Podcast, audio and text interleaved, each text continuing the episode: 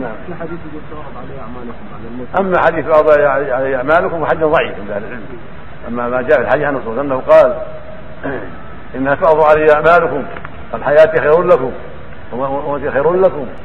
تحدثون ويحدث لكم.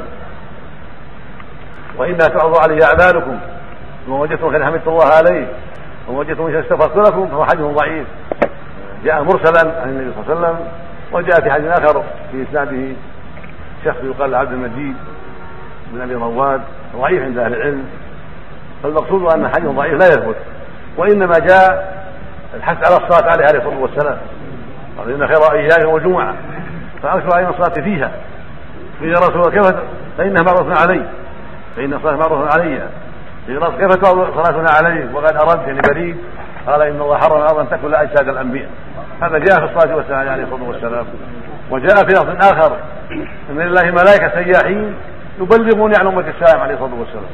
فهذا خاص بما يتعلق بالصلاة والسلام عليه عليه الصلاة والسلام. يبلغ ذلك عليه الصلاة والسلام. وجاء في لفظ آخر ما من أحد يسلم عليه اذا رد الله عليه حتى رد عليه السلام. كل هذا جاء عنه عليه الصلاة والسلام. فيما يتعلق به. أما الناس فلا يجد في من اعلم شيء يدل على هذا المعنى. فقيل إنهم يسمعون ويجيبون وقيل ليس كذلك. والصواب أنه لا يقال إنهم يسمعون شيئا إلا بدليل. الأصل أن الميت لا يسمع شيئا هذا هو الأصل. كما قال الله جل وعلا إنك لا تسمع الموتى. قال وما أنت بمسلم من في القبور. فلا يسمع الميت شيئا إلا ما جاء به النص. لأن ما جاء النص بأن يسمع قرآن عالم إذا ولوا مدبرين. هذا جاء بالنص خاص.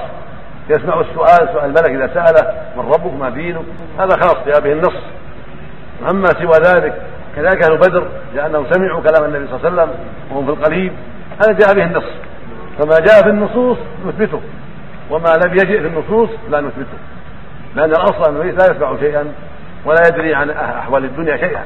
ولهذا يوم يقال للنبي صلى الله عليه وسلم يوم القيامة إذا جاء بعض الناس إلى الحوض فطرد يقال له للنبي إنك لا تدري ما أحدث بعد إذا قال أصحابي أصحابي أمتي أمتي يقال له يوم القيامة إنك لا تدري ما أحدث بعدك.